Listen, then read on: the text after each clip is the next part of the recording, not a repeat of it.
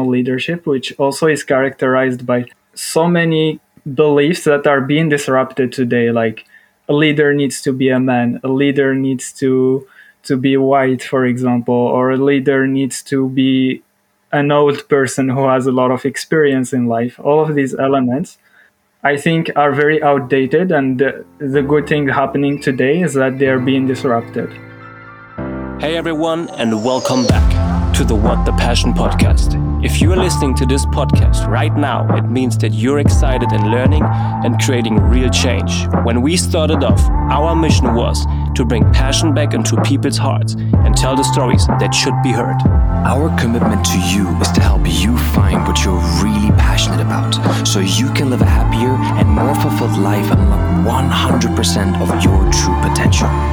With this being said, guys, let the story begin.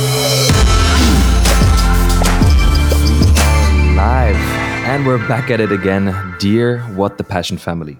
Today, with a brand new interview right for you. Don't forget, this is the What the Passion podcast. It is Leadership March, and we are always striving to bring more interesting and inspiring topics, stories, and people in front of the microphone so we continue to grow and thrive as a community.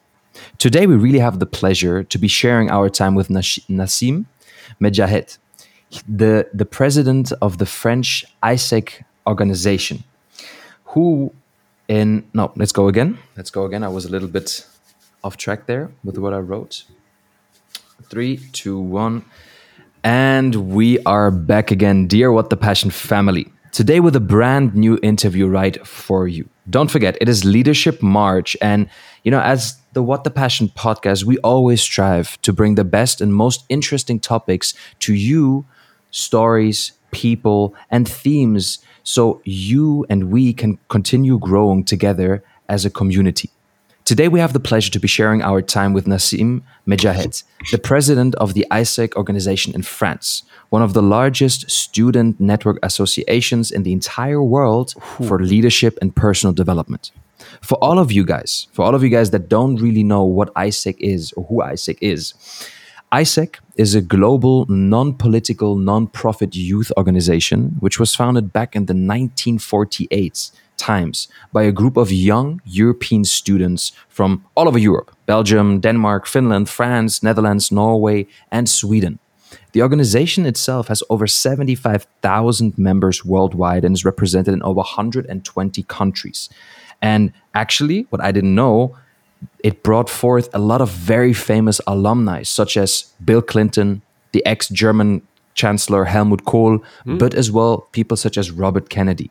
So actually, having an organization, a youth organization made up by students for students that actually able to tackle world problems on an international scale, I find super in- inspiring and super interesting. So this is why I'm really, really happy and really honored to have you with us today, Nassim. How are you doing, my friend?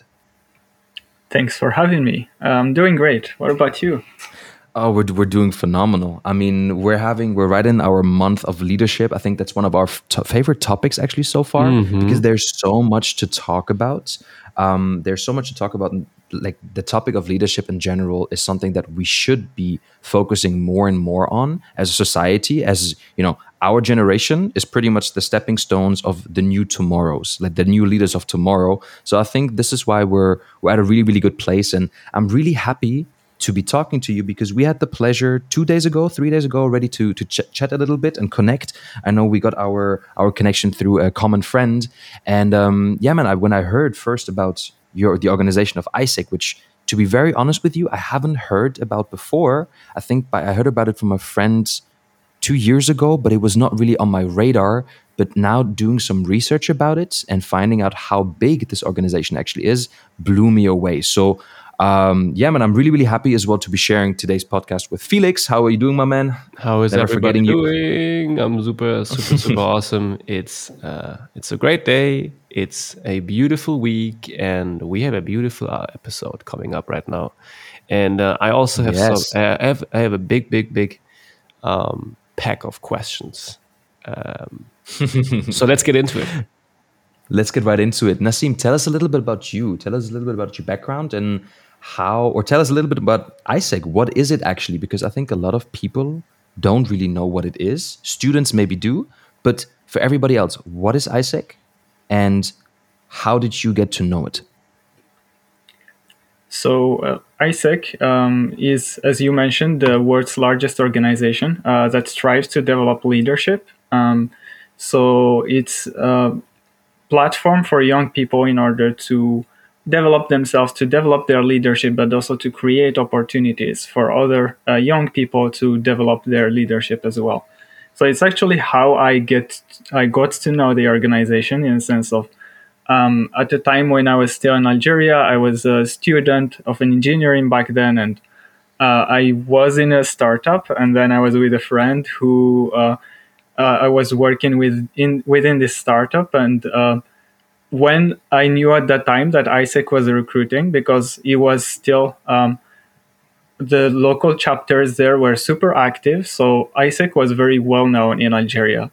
And in that moment, mostly I just asked my friend in this startup, like, why should I join AIESEC? And he told me, hey, you're going to get to discover new skills within you. So my answer at that moment was, how can I discover new skills that I don't know? Like, what does this even mean? Mm. But after I, I got to join the organization, I got so so active within it that uh, I actually now understand what exactly what he means, because back then when I used to be an engineering student, um, the, I had this traditional way of seeing uh, my path in life, which is getting the diploma and then working in this field and all of these aspects. But through the organization, I actually got to experiment many other elements that Uh, allowed me to express my creativity. So I do define myself as a creative person, and I love every any pro creative project, whether it is through entrepreneurship, whether it is through art. But this is actually the two elements that I define myself to the most, and uh, mm-hmm. that AIESEC uh, as an organization allowed me to explore. Beautiful. Very, very beautiful. I think we have a. I think we have all a very similar past, just having different connection points that brought us to the point. Because I consider myself as well a very creative person, but for me, it wasn't any student association or within the framework of my studies that I got to uncover who I truly am and what I truly want in my life, my path. But it was actually life and other social groups that formed through the people that I was spending time with. So I had my mini AIESEC around me. But I found really astonishing is that. Um, if we're talking now about, because I did some research, like I said, about uh, your organization, and AIESEC is really the largest student association worldwide that is literally the leaders of tomorrow. They're promoting integrity, leadership, and core values for forming a better tomorrow. And when I heard this and when I read this, I was thinking for myself, wow, if I would have continued university the normal way that everyone else probably would have done it, I would have probably been part of it as well, because I love this idea of helping people and training people actually to, towards becoming a leader. I mean, Felix and myself, we talked about it um, in the last couple of episodes, that becoming a leader is essential, becoming leader of yourself. And I think what you learned the most, the first skill that you learned, is how to start leading yourself and really going with your intuition and what your mind and your heart both at the same time want. That's beautiful. That's really, really beautiful. So what, what are the core values of AIESEC? Like, what does it stand for? What does it do as an organization? So um, mostly everything that we do as an organization is aligned with the why and the vision of AIESEC, which is about peace and fulfillment of humankind's potential. So this is wow. mostly uh, the, the why, the core. And we actually define every, every activity through the golden circles. Uh, so we did define uh, how the organization functions according to this golden circle. So the why of the organization is about peace and fulfillment of humankind's potential.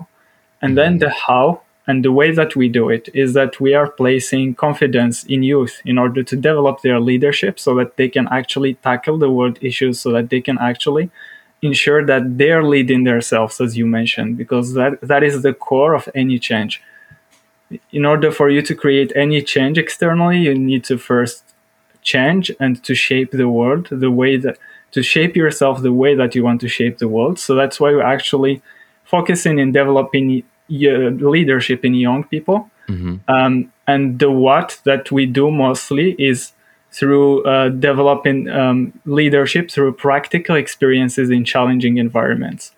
So mm. because when you are going to provide this kind of environments that are going to be um, hard, they're also going to be an opportunity to develop and to grow for young you young people. So whether it is through membership experiences or through AIESEC programs, this is always the core of what we strive to do. And we also have the core values of the uh, organization, which are mostly about demonstrating integrity and then striving for excellence, um, mm. acting sustainably. So we have six core values in, within AIESEC um, that we try to reflect in a, any activity and any action that we do within the organization. This is wow. such a big, big picture. It's such a big vision, and there's so many great words, um, so many, uh, I don't know, so much to, to talk about. And the vision is so big. You are, Tim said, you're the president of, of, of the Friends organization in AIESEC. Does everybody has had such a clear picture on what AIESEC has as a vision? Or is it just you? Or like, I can't imagine that, like, because me imagining myself being now twenty-one, twenty-two, studying wherever in the world I am, being part of this uh, organization, I would be proud of it. But I don't know if I would know what I'm about to really change in this world by being part of it. Is it just you, or does everybody has has these this whole big picture in his head from the start on? And how did you discover it yourself? So we are very aligned when it comes to the why of the organization. So actually, culture represents a core element within AIESEC, and um, this is what we call within the, uh, within our organization as the AIESEC way, which is the AIESEC way of doing things. Mostly that we are aligning all of these what, how, and why. Um, That's the AIESEC way? Aligning everything towards it. What, how, and why approaching things like this is the AIESEC way? Exactly. Okay. Beautiful. Okay. So, Beautiful. so in the end, not everybody starting has such a picture and such a clear vision on what you try to accomplish in the world with AIESEC. It's you and it's the other guys who are leading uh, the organization. And... But you, you also started, like, how long are you a part of the organization now? So this is my fourth year in the organization. How how did you start it? Like, how did you how did you discover AIESEC for yourself, and what was your academic career until the point in your life? So uh, I started um, in Algeria first with AIESEC in Algeria. So as I mentioned before, in that moment when I first joined, I actually just Googled the organization, and I thought I saw that it was the biggest uh, youth-run organization in the world, that it was working uh, to develop leadership, and I felt super connected about the why of the organization. But then my main worry at that time was that I wouldn't be able to uh, give time for it, because I was already, as I mentioned, in a startup. I had my studies. So I was concerned about all of these elements. But then I just chose to go for it. And first, I was a member in the uh, human resources department of the local chapter of AIESEC in Oran, in Algeria. Mm-hmm. So in that moment, I was mostly doing uh, stuff like internal communication and cre- uh, people analytics in order to improve the membership experience within the local chapter. Beautiful. So when I actually joined, I felt... Um, in one side that uh, my engineering studies, I was doing civil engineering, were not that fulfilling for me. And on another side, there was this platform where I could just experiment. Like, I actually had the freedom in order to just put my creativity, to send newsletters in the way that I would wanted to create them, and uh, so many other elements where I felt uh, fulfilled in the, in this part. So I do b- connect with this part of the why of the organization, of fulfillment of humankind's potential. Mm-hmm. But I did feel fulfilled through this platform of having the freedom to fail, and also the freedom to express yourself so that you can improve and grow. Beautiful. Uh, so this was the first phase. And then um, when I did join AIESEC in France, I actually experienced many others, because uh, I knew that I was coming to France in order, in order to continue my studies. Mm-hmm. And I felt that AIESEC in France would actually support me to adapt quickly as I didn't have uh, many friends arriving here and I didn't know a lot of people. So mm. it did seem like an ideal occasion to also support me in this uh, aspect. It and did. It probably I did. Yeah, exactly. So I lived another aspect when I joined AIESEC in France, which is living diversity within, uh, which is a value of AIESEC. Because when I joined AIESEC in France, there were between thirty to forty nationalities with, within the just AIESEC in France. Wow. Which is something that I did not know when I was in uh, Algeria, to be in touch with so much nationalities at the same time. Oh yes, I mean, uh, growing up in Luxembourg, because uh, I'm I'm from Luxembourg myself, but I grew up like I grew up in Luxembourg, but I live in Germany. And Luxembourg, I kind of was very happy that I was growing up with an international community, because in Luxembourg, I think you have one of the most, after Hong Kong, the most international mm-hmm. university ever. You have a hundred and ten nationalities represented there. You know, it's insane. So I think this national, this this diversity, the cultural diversity, is super important for one's development as well, because. Underst- you're probably going to talk about that later, but like having understanding that we're all coming from different lanes but going towards the the same direction, you know, which is very beautiful. So please continue.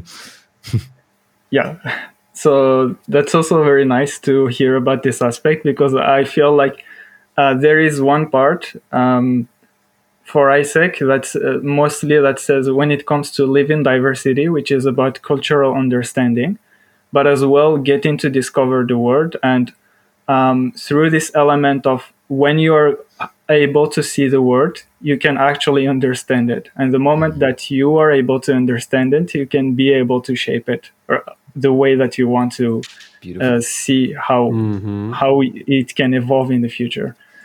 So um, it's, it's also one of the core elements of the leadership development model of AIESEC, which is developing the quality of being a world citizen within young people mm-hmm. as a core element to develop their leadership. So um, getting back to my story, so uh, this is an element that I felt when I came to AIESEC in France. But as well, um, just being able again to experiment every time, um, new things, and to uh, express myself was uh, another part that allowed me to stay in the organization and to feel like I was contributing.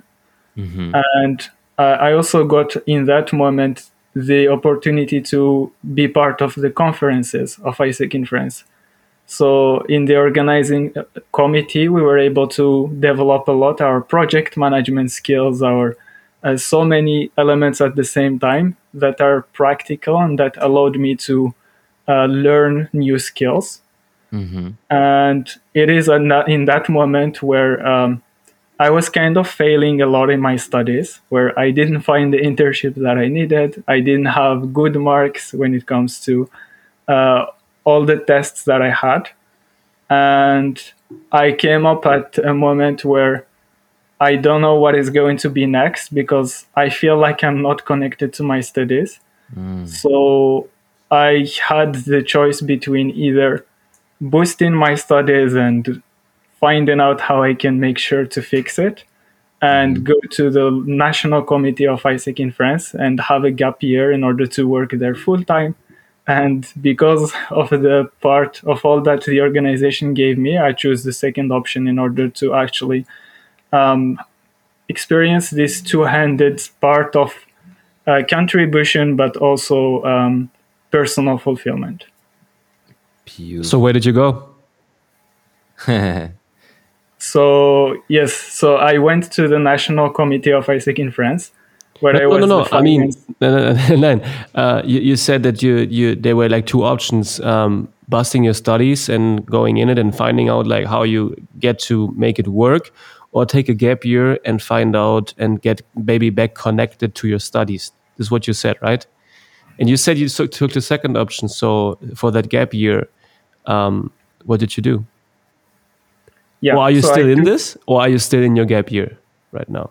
So I took first my gap year in order to be the financier in the in AIESEC in France, um, and then after that, I had the opportunity of either applying to masters or to resume my studies again or to apply in order to become the president of AIESEC in France. Uh, so it's the second option again that I took uh, because I just felt that it made more sense for my journey. And mm-hmm. yeah. I have a quick side question before you continue in our general course.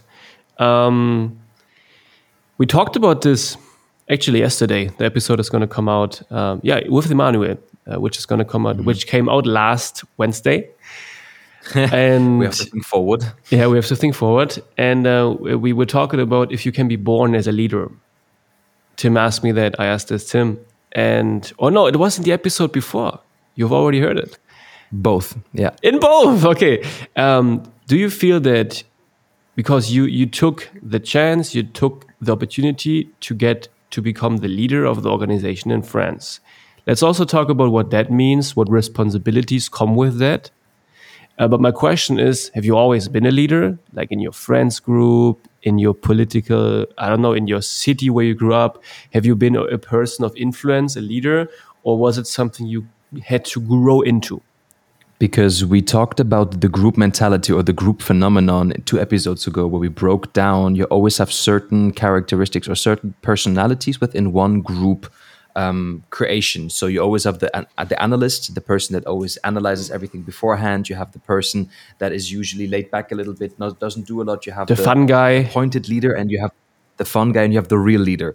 What kind of personality type were you um, throughout your life? And yeah. did that maybe influence your decision taking? I would say that I was the analyst. And mm-hmm. this is still something that I'm doubting because I'm not seeing exactly the reference. So if I check it again, uh, I can see exactly. But I think I was the analyst. But something that I am sure about is that no, I, I think I was not a leader. And I think that still today there is always a thin line between Uh, being a leader and not being a leader, because when you mention it in the bigger picture aspect, it's a huge thing that mm-hmm. um, charac- that when you reflect it on another person, it uh, you can seem to put it as a characteristic for the person of not or not. Mm-hmm. But I also do believe that it's just about whether you are leading yourself every day mm-hmm. or not leading yourself. So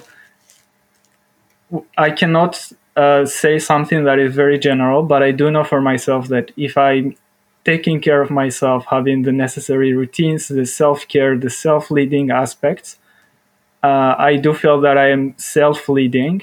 Mm-hmm. And the moment that I am self-leading, I, I can actually also lead other people because I can um, role model in this aspect.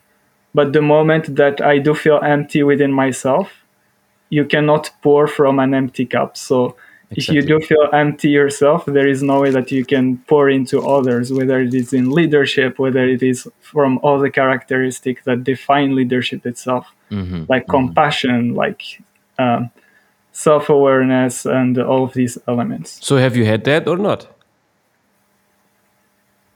Sorry? So did you have those um, attributes or not growing up? No. No. Definitely not. Yeah. So they, they were self-taught. They were self-taught throughout your development as a person. Interesting. Exactly. Um, what What do you think makes the difference? Because nowadays, I think the word leader has such a specific meaning. Uh, from the old word going over to the new world, leaders were back in the days people who um, were appointed a certain status in a company, a certain position. And nowadays, the people appoint the leaders. So where do you think the big shift happens, or where do you, what do you think makes the difference between one and the other, the appointed leader and the people's leader? Where do you think the difference is between those two? You know, I do believe that in the element of um sorry, can you clarify for the first, for the people's leader? No, no problem. So in a, in a certain way, we have the typical scenario within a company or within an organization. You have the appointed C E O, boss, the, the person that people look up to because of his status. And then you have within that group, maybe someone that has certain opinions, certain, um, certain empathy, compassion f- towards the entire goal of the company. And this person actually um, is much more likely to lead people than the appointed leader? Where do you think there is the difference, and what do you as AIESEC promote in people? Got it. Um, so I really think that it's not really a choice of two. There is just one option, because mm-hmm. in the first part of appointed leader, um, there is this this part of traditional leadership and the way we go through tradi- traditional leadership, which also mm-hmm. is characterized by um, so many um, beliefs that are being disrupted today, like a leader needs to be a man, a leader needs to to be white, for example, or a leader needs to be an old person who has a lot of experience in life. All of mm-hmm. these elements, mm-hmm.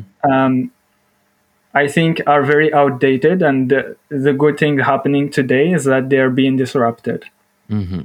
And that in reality, there is only one choice, which is the other part of the people's leader, and uh, the person who is actually understanding that in order for you to demonstrate leadership within you, you also need to lead to have a certain self-awareness, to have a certain um, value that you c- can provide to others, because the best way to lead and the only way to lead, I believe, is through being a servant leadership and understanding that um, a leader doesn't have more rights than another person. He, a leader is the person who has enough resilience and enough courage mm-hmm. in order for them to take all the responsibility and to give away all the prize, which is not always something that we were striving to set within mm-hmm. the hierarchical hierarchical and class, classical way of leadership in society.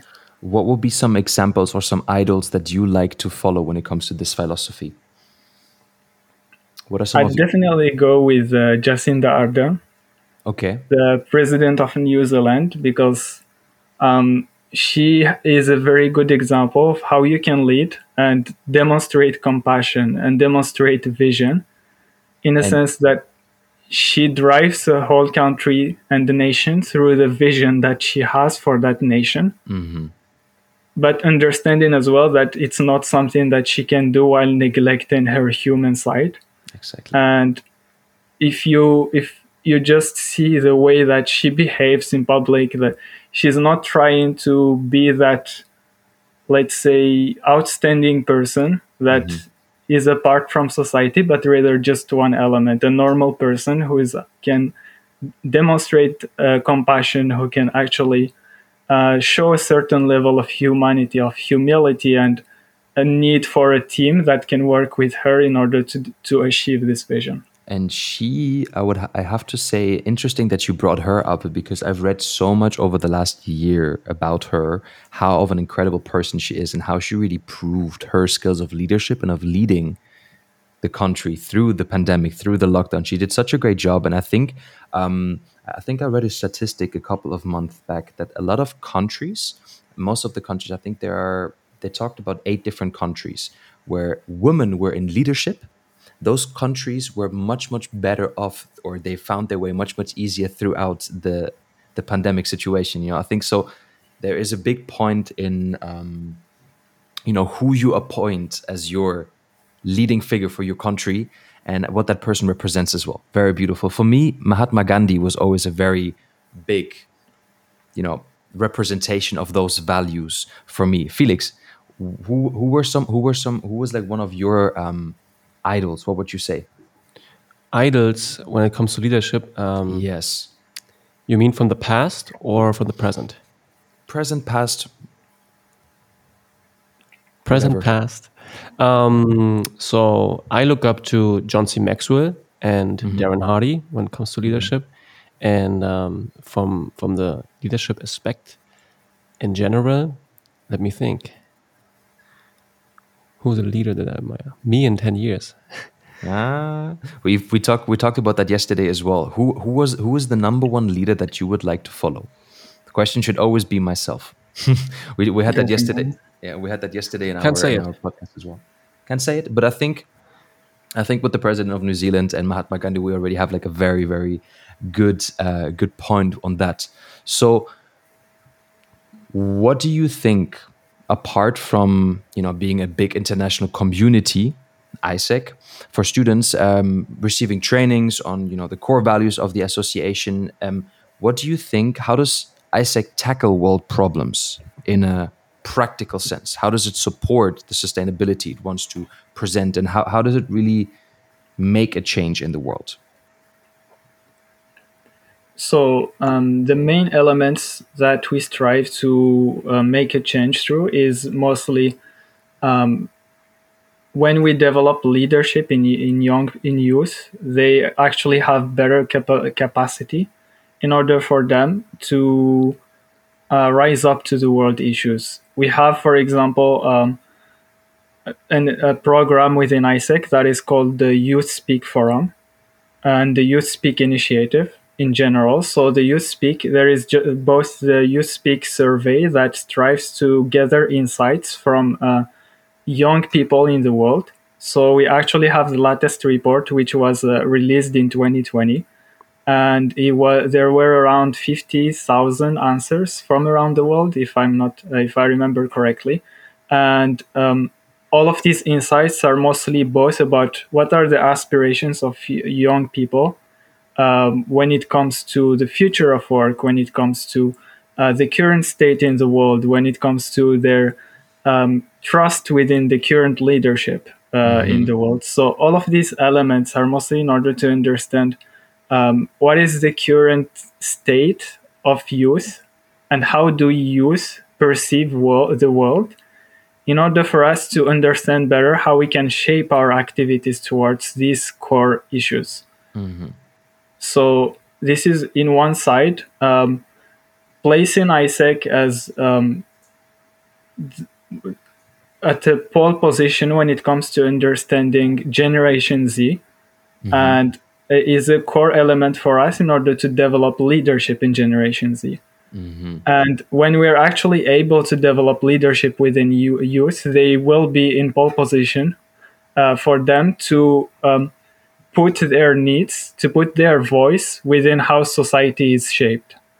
Uh, this is an element, but also when a, a person goes through the AIESEC journey in order to develop their leadership, they will be later uh, in a better capacity to impact the world, whether they're in AIESEC or actually an alumni from AIESEC. Mm-hmm. What is it?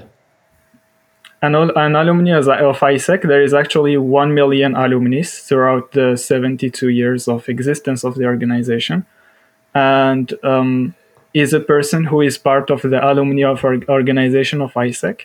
Mm-hmm. And as well, uh, so developing like certain... people who, who, who've been part of the organization throughout their studying journey and then made it to being in the, I don't know, working in the field they want to and still being connected.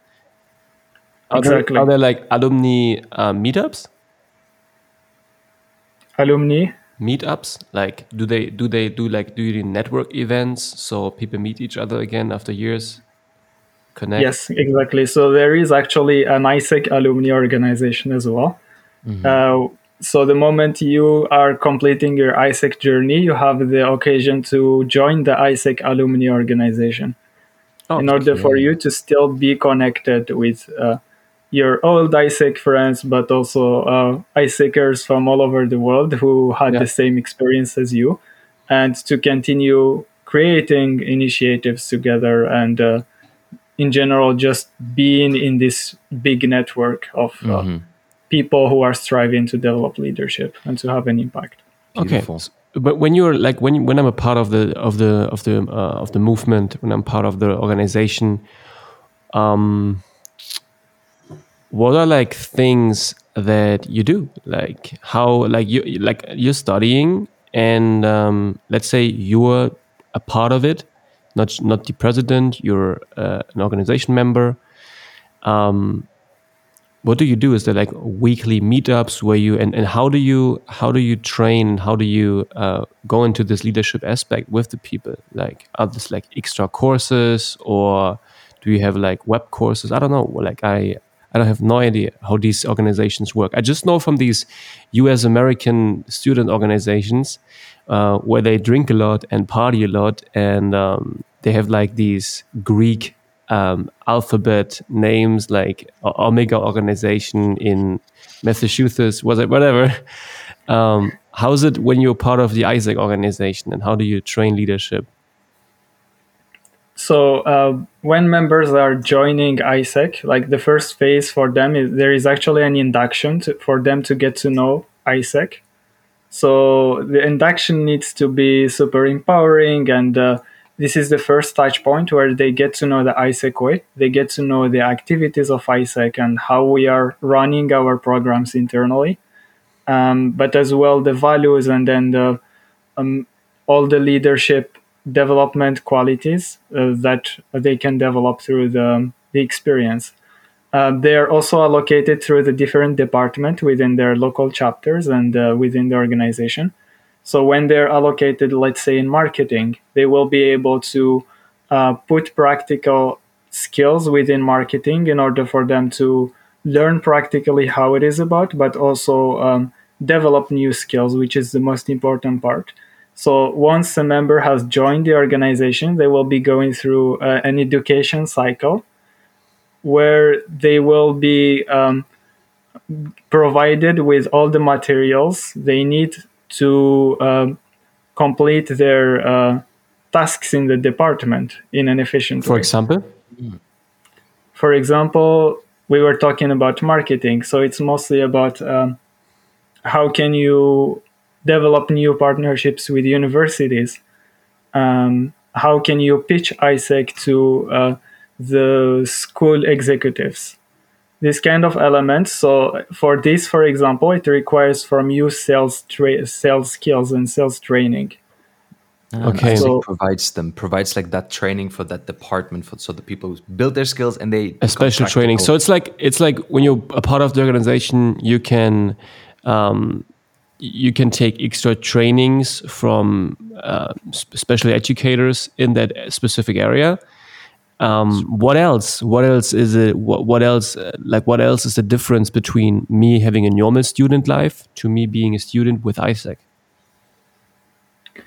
I would um, go f- with the culture part of the organization, because it's where you are connected network. to. Uh, yeah, exactly. So special where courses you- and network. This is pretty much what I get. It's uh, special courses, network, and as well like the the whole leadership part uh, f- goes in the intensive practical uh, trainings and practical things that you do in the organization. So, for example, if you are part of an organization, an organizing committee in a conference in AIESEC, and you get to develop a conference uh, for one hundred to two hundred people, let's say, I'm just relating to the context of AIESEC in France, mm-hmm. um, through a very limited budget. So you get to be super creative on how can you make sure that these people are sleeping during three days in a very uh, comfortable place. How can you sure, make sure that all the sessions that is being delivered to them are uh, fulfill, are uh, meeting their expectations?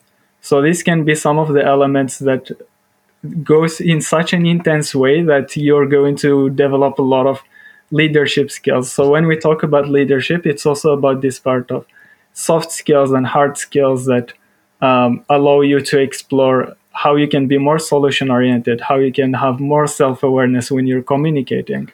Pretty much being an all-rounder, because all-rounders are like the ones that really know how to place themselves in any type of environment and always find their way. To, to lead themselves and the people around. Super cool. I mean, honestly, like like I said, I think Felix and myself, we would have been the per, the perfect participants for AIESEC. Like, if if if we if we wouldn't have our um, if we wouldn't have actually developed in the way that we developed, because it's very interesting to look at it, Felix. If you think about now, looking at that, there exists an organization that has put everything under one roof that we have experienced through different people, different organizations, different.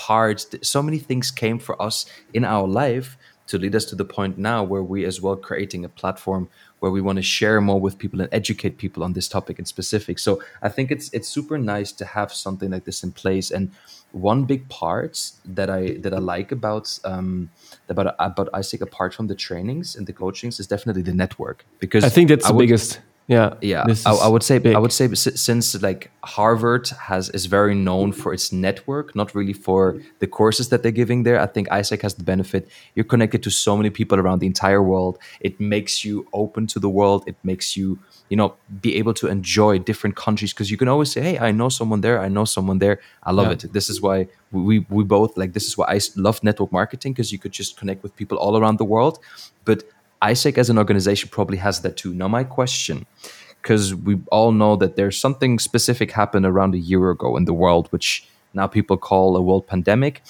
How did how did this entire COVID limit you as an organization in what you're doing currently? So it mostly when the pandemic started, um, for us as AIESEC, as I mentioned before, our core is about leadership development. Mm-hmm. So one of the most important ways we have been doing it uh, since its existence and its creation uh, was through exchanges. Mm-hmm. So you go through to another country in order to uh, complete an exchange. So putting yourself in a practical uh, ex- experience um, and a challenging environment. So this is a core part of you getting to know a language, maybe that you don't know, getting to know a culture that you didn't experience before, mm-hmm. uh, is a core element to develop the four leadership qualities uh, that we measure within AIESEC, mm-hmm. which are about world citizenship, uh, solution-oriented, uh, being self-aware, and empowering other people. So um, when actually the pandemic started, this core element of exchanges was hit very hard because people, mm-hmm. of course, were not able to travel. Of course. And so in one side, there is this core aspect that questioned what we were doing before in the sense of, okay, we are a leadership organization, but now that we cannot do exchanges, this is a core element for us to develop leadership. How do we react to this? Mm-hmm. So, of course, there was a lot of confusion uh, the moment that this happened, and it was very hard to manage. There was a lot of uncertainty. There is a lot of uh, uh, risk management in the process. But there is also this other part. So it re- did reflect these two elements yeah. of, in one hand, um, we questioned mostly why are we focusing just in one channel to develop leadership, uh, apart from membership experience mm-hmm. uh, of AIESEC. And then in another part, there was this huge flexibility and agi- agility of developing new ways and uh, shaping ourselves around the context so that when the pandemic is finishing, we can actually come up better from it and not be hit by a crisis, but also during the crisis so that we're not waiting for a crisis to happen, but actually also having an impact today. How can we make sure that we stay relevant today and uh, for tomorrow while learning from what we have been doing very good in the last seventy-two years? Mm. Would have been Beautiful. the ex- would the exchanges also been part of the the um, what I what I just asked you? You said trainings, the network, um, the exchanges is probably also a big deal in the in in the in the organization, right? For for people from I don't know from the U S making an exchange to Paris and studying there, or meeting the AIESEC people there for a week. Uh, is this is, is this once once the pandemic is once this whole situation is over, it's going to be a big thing again? Yes and no. So after the pandemic, actually, um, there is a part where we are right now consolidating our systems so that when the pandemic is passing, we can do exchanges in a better way. Mm-hmm. But nice. There is also another part that uh, the vision of the organization is to develop leadership. So it's not about exchanges. It's about first and beforehand leadership. So how can we make sure that we're mm-hmm. developing leadership under any aspect? So we do have today other programs apart from exchanges that develop leadership, and we're again also adapting to the context in our uh, context so that we can uh, propose other ways and ensure that AIESEC is having an impact, no matter what is the context. Mm-hmm. I mean, if and if it goes in the framework of building leaders, developing leadership, and other really important um, skills or characteristics that people should develop throughout their life, I mean, being in a digital age has its benefits and its downsides, obviously. I mean, if, if you're a student and you're anyways bound to be spending five to six hours a day on your laptop, on Zoom, in classes or whatsoever, I bet at the end of the day, you're pretty tired and you don't want to have an extra hour or two conference with another organization over Zoom. So I can imagine that for people that are confined at home, it's pretty tiring to have the digital aspect. On the other side, if I think about it, this is really a great opportunity since everyone's on the laptop, since everyone's going digital right now, it gives a much, much better opportunity to implement certain ways of educating, of teaching, such as auditive, such as visual, such as courses about leadership. Like I see AIESEC personally, if I think about AIESEC, I think of a school of leadership. And schools give courses, schools give, give you know, video lectures, give maybe talks from other big alumni coming together. And it's much easier to connect than bringing them physically somewhere. So I can imagine this, same as this pandemic has brought for so many other people, a time for retrospecting and having a better view on how do I things, how do I do things? If can I do them any, in any way better? Can I, how can I improve my efficiency? How can I improve my effectiveness? And I think this is really the time as well for AIESEC to establish this basis and see where can we improve once this whole thing ends, because obviously the whole community parties and like everything that comes with this is probably fun because my, my, my girlfriend told me already some cool things about it. But on the other hand side, I'm thinking then, okay, the leaders of tomorrow, they got to go through a lot of responsibilities, a lot of, you know, steps to really encourage that. So um, do you do you think that there is, what do you think is the future of leadership? Now throwing it in the room, what do you think is the future of leadership, and what do you think needs to be changing now, looking at a at a global scale, um, in the leadership that we currently have in this world? What do you think needs to change that once we get out of this pandemic, the world will work towards a more green and peaceful future?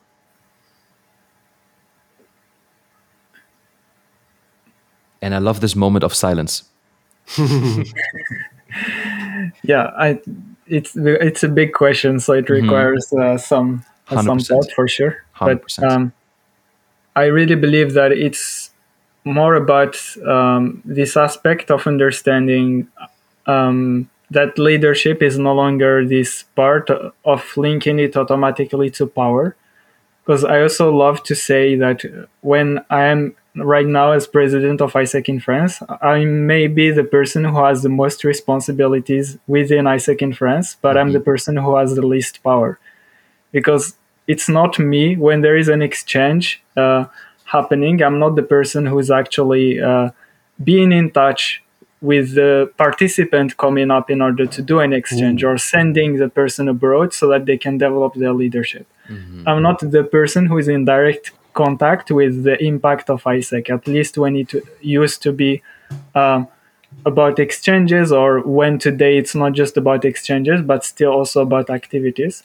Um, but what I mean here is mostly that I would love to see a kind of leadership where um, it's completely disconnected from power in one side, and another side where there is this human side of uh, leading through compassion and leading through um, self-care and caring for others. Mm-hmm. Unity. I would love also to see this part of uh, leadership not just being about one person, but being about a team. So that actually when you don't have the answer, you have the courage, whether you're a politician, whether you are the C E O of an organization, to say that, no, I don't have the answer about this, this question. Mm-hmm. So it's not something that we are seeing enough, that someone can tell you, no, I don't know, simply as as it is, and more about people telling how others should behave or how others should be. So just mm-hmm. this part of being more human, being more relying on your team rather than seeing yourself as um, the person carrying the power while actually driving a certain vision, because it's only through... you are only leading towards something. You cannot lead towards nowhere. So the leader needs to have the vision. They need to lead toward a certain place, a better future. but at the same time, um, also accept that they're not the person who's doing it. And they have a team, they have people who are actually choosing how this will be delivered. Mm, beautiful. And I think we should all definitely be working towards this. I one hundred percent agree with you. I one hundred percent agree with you. That's actually um, leadership is where it all starts, and leadership is where it all will end, because it will pretty much the, in, in German, we have a saying to separate the corn from the from the rest, right? So at a certain point, at the end of times, when it's all about unity and people have to unite to somehow make things move, I think it, there's a natural selection that will come into place that will make this change, because people have the power, not one person leading the people. And this is where I one hundred percent agree with you. Um, obviously, obviously talking to a student right now, talking to someone you, so talking to someone who has gained a lot of experience through these organizations and through his personal path. Um, I can imagine, as for many other people out there, books have played an integral part of your development. And books describe history formed in a certain way. What would you what would you say were some of the books that encouraged you the most to continue? Because, I mean, probably in ten years from now, our kids will talk about, yeah, what YouTube video inspired you the most? But I think we're still mm-hmm. at a good time where we can say which books inspired you the most. Definitely. So yeah, that's good news that we can still talk about books. I hope that we'll be still be relying on them. Hopefully, hopefully. Yeah. Uh, I would say, I think it's also linked to the leadership part. Uh, it's very simple, but I would go with uh, one of the most powerful books about communication, uh, which is Nonviolent Communication from Marshall Rosenberg. Ooh, so it's uh, for me one of the most powerful books when it comes to how you can actually demonstrate empathy and uh, compassion when relating to yourself, when relating to others. Um, another would be also linked to this part of uh, The Four Agreements from Don Miguel Ruiz. Beautiful book. So definitely. So I love to link both books because uh, Don Miguel Ruiz teaches how to, how can you understand that everything you see is just a reality from your side, that you were taught through your parents, through society, and that it's not necessarily the rational reality or the real reality. Mm-hmm. And then uh, Marshall Rosenberg, through the, his Nonviolent Communication book, uh, teaches as well how can you make sure that when you're communicating, you're understanding first how you're feeling, how what are your needs, what are you observing, and then how can you make requests accordingly. Mm. That everything that you do is according to this framework. And the moment that I combined both, I did feel like um, my communication improved a lot, because in one sense I can reflect uh, in the part of the world that I see is not the reality necessarily. Mm-hmm. And in another part, how can I understand what is my reality? What am I feeling? What am, what are my needs right now? What are the other person's reality, so that we can meet uh, a better middle point between each, uh, meeting your needs, but not in the expense of other people. Beautiful. I love how combining certain books creates this This alchemy, like taking one book and another book, it creates an, an entire mindset, an entire ideology. I love this creation. Um, for me personally, yeah. like just just because because while you were saying it, first of all, I need to definitely need to buy the book from Rosenberg, Nonviolent Communication. I've never heard of it actually, so I'm very very happy you shared it. Thank you. Um, I would say for me, it's now going into a similar direction. I think the three books that I combine for my life to really representing who I am and my path is, on one hand side, um, The Alchemist, Paulo Coelho. Beautiful story, beautiful bigger picture behind. I think I've been reading this book nonstop um, since four years now. So I think I read it like twenty-five, twenty-six times over and over again to always grasp different knowledge. Because I think, wasn't it Andrew Carnegie that said um, the power of a book is only revealed to the one that proceeds to read it at least six times? So yeah, this this is usually where the power comes. Then I definitely have um, Good Leaders Ask Great Questions from John C. Maxwell. It's about the power of quest, like the right asking the right questions. And then I would say from Robert Greene, the forty-eight Irrefutable Laws of Power, because this is where you, this is one book. Robert Greene is an incredible author that talks as well about mm-hmm. how power works. And the, the forty-eight Laws of Power is one of the most significant book I've ever read for understanding power. But it has its counterpart where you can either learn how to use power or how you can understand power when people, when power is being opposed on you. So those are like the three, the trinity that I always take into play when I go through stuff. Beautiful. I really, really nice. Like that approach. Honestly, no, would, it's a book I definitely wanted to to read. So now you're giving me even more the, the, will the forty, to do it. The forty-eight Laws of Power? Exactly, yeah. It's super interesting. It's one of my favorite books because of the simple reason he, the author Robert Greene, he wrote a lot of incredible bro- books. And um, he, in this book specifically, he works a lot with, with uh, Niccolò Machiavelli, with his teachings and his uh, The Prince. So principles that can be that can be used, that can be seen as like this little serpent, either very dangerous, but I used it in my professional development. I had at a certain point to step up a level and work with people that were at a higher, um, on a higher level of authority than I was. And it's very easy to get under the veil of being imposed with power. So you're being controlled, but you don't really know, right? And this book teaches you how to understand and look through the facade of what's happening. So mm-hmm. I can highly recommend you to check it out. Really, really beautiful book. Um, nice. Yes, I mean, from my side, I have asked all of the beautiful questions that I needed to ask. And I'm really, really happy that we're already now for nearly an hour again. fifty-five, fifty-five minutes. minutes. fifty-five minutes we're in already. And we're having a lot, a lot of fun. I really, really hope that a lot of people from AIESEC listening to this, a lot from our listeners, you know, maybe checking you out afterwards. Qu- I quickly want to take the time because maybe, Felix, if you have like another question from your side, um, before we get to that, I would like to ask you, Nassim, where can people connect with you?